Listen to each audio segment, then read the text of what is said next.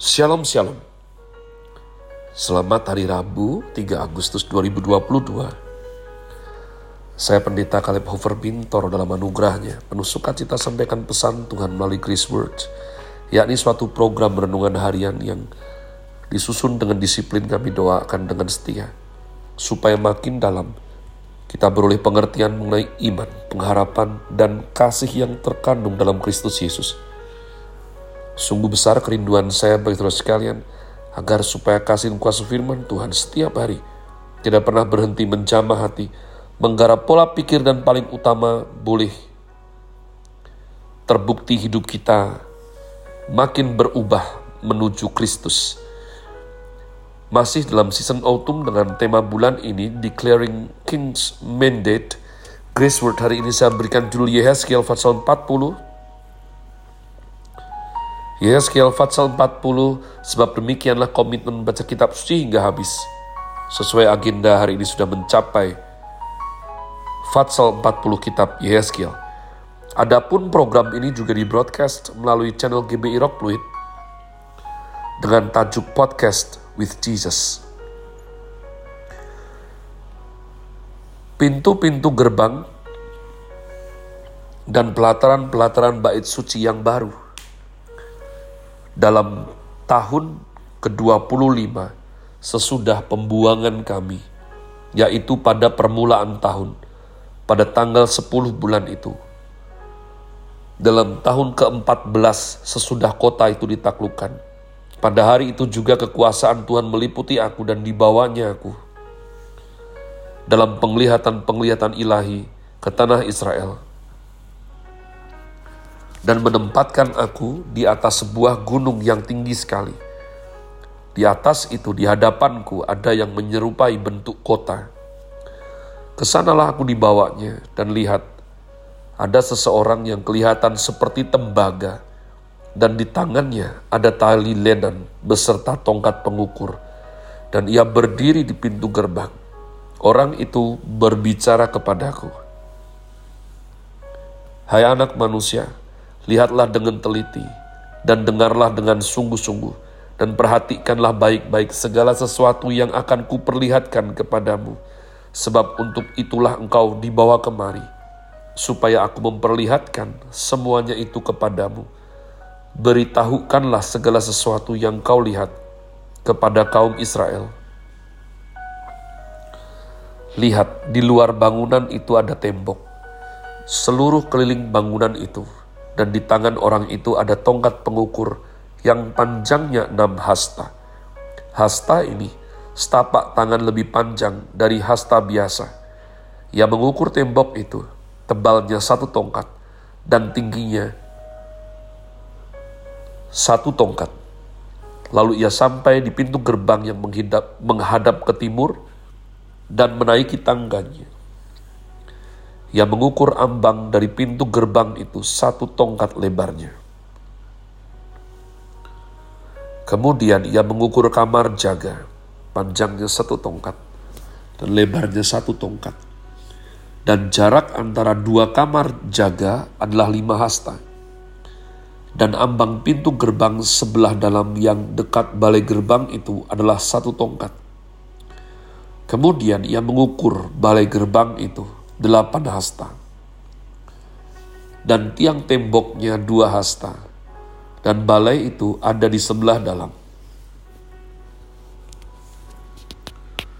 Mengenai kamar-kamar jaga yang di pintu gerbang sebelah timur itu, ada tiga kamar pada tiap sisi.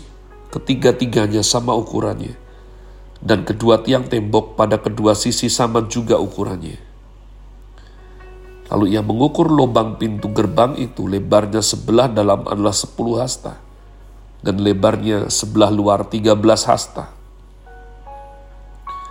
Di bagian muka dari kamar-kamar jaga itu ada sekatan yang berukuran satu hasta. Dan demikian juga ukuran sekatan di sebelah yang lain. Dan ukuran kamar jaga itu adalah enam hasta pada kedua belah pihak. Lalu ia mengukur pintu gerbang itu dari dinding belakang kamar jaga yang satu sampai dinding belakang kamar jaga yang lain melalui kedua pintu sekatan itu lebarnya 25 hasta.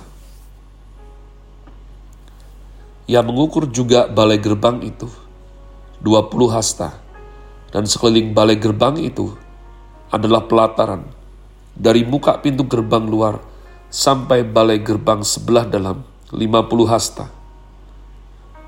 Pada sekeliling pintu gerbang itu di bagian dalam ada jendela-jendela dengan bidai, yaitu di kamar-kamar jaga dan pada tiang-tiang tembok dan begitu juga pada balai gerbang.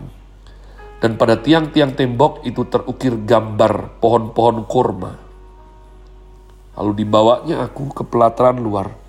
Sungguh sekeliling pelataran itu ada bilik-bilik yang jumlahnya 30 dan bilik-bilik itu dibangun di atas sebuah lantai batu. Dan lantai batu itu ada di samping pintu-pintu gerbang mengikuti panjangnya. Itulah lantai batu bawah.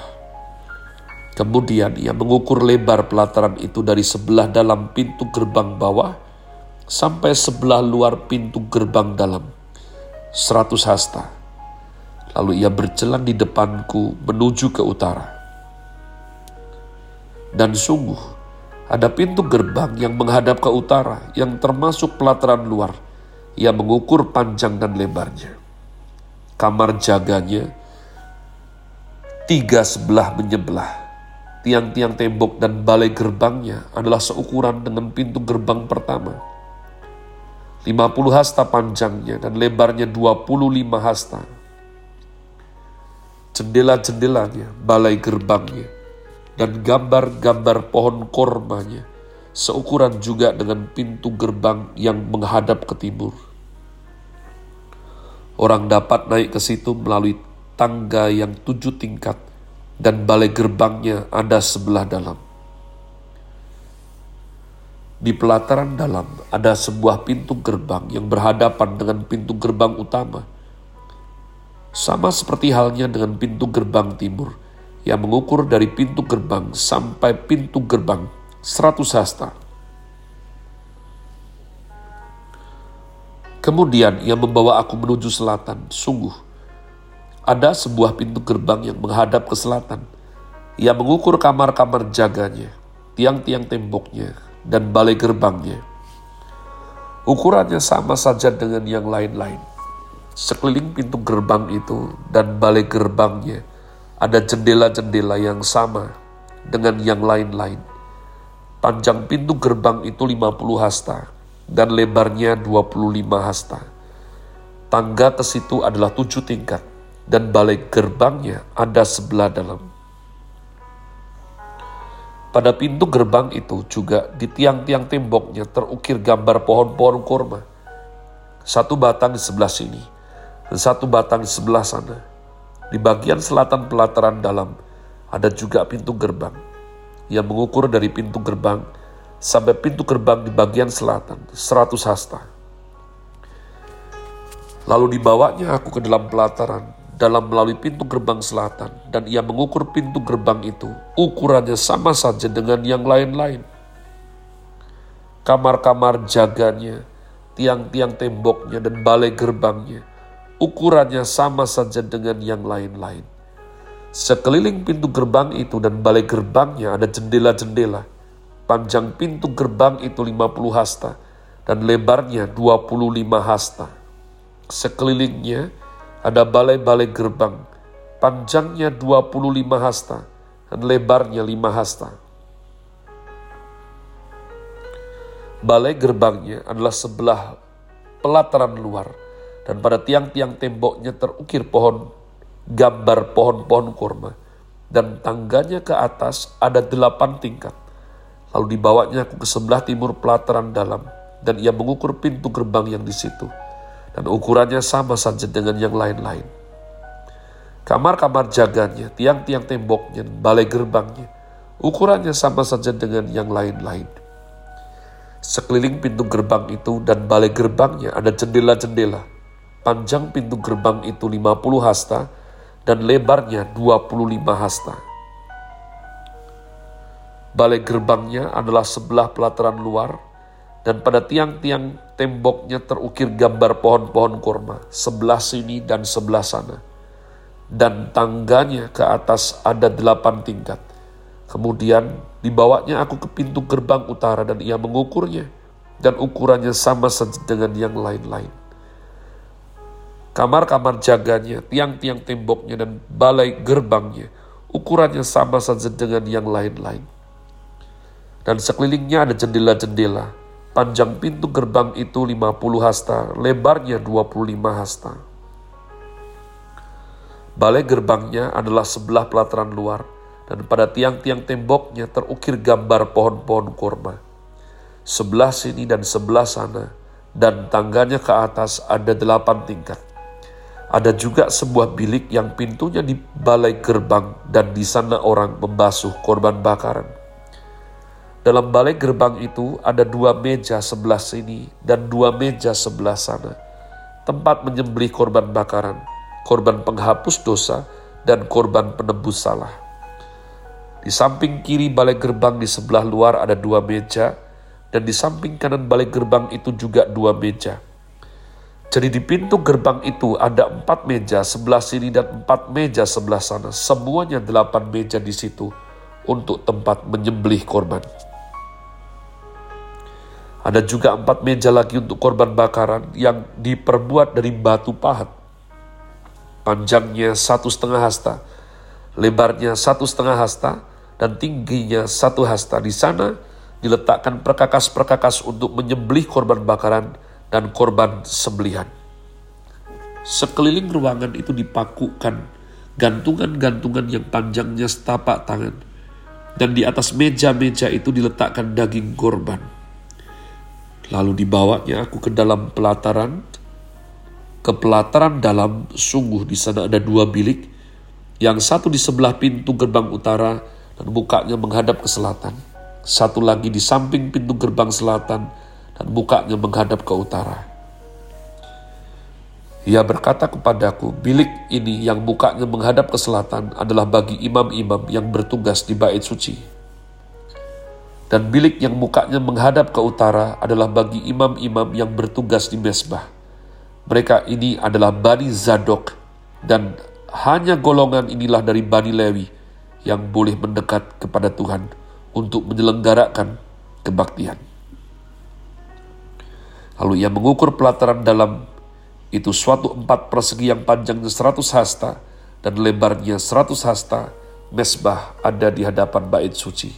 48. Bait suci yang baru. Lalu dibawanya aku ke bait suci dan ia mengukur tiang-tiang temboknya. Tebalnya lima hasta yang sebelah sini dan lima hasta yang sebelah sana. Lebar pintu itu empat belas hasta dan dinding sampingnya masing-masing tiga hasta. Panjang balai bait suci itu adalah dua puluh hasta dan lebarnya dua belas hasta. Orang dapat naik ke situ melalui tangga yang sepuluh tingkat. Dan dekat kedua tiang tembok itu ada dua tiang, satu sebelah sini satu sebelah sana. Saya berdoa pada saat Anda mendengarkan secara ajaib sesuai sifat daripada firman Tuhan. Kau mendapatkan sesuatu. Engkau tercerahkan akan sesuatu. Dan engkau diberikan hikmat daripada firman itu sendiri. Have a nice day. Tuhan Yesus memberkati saudara sekalian. Sola. Grazie.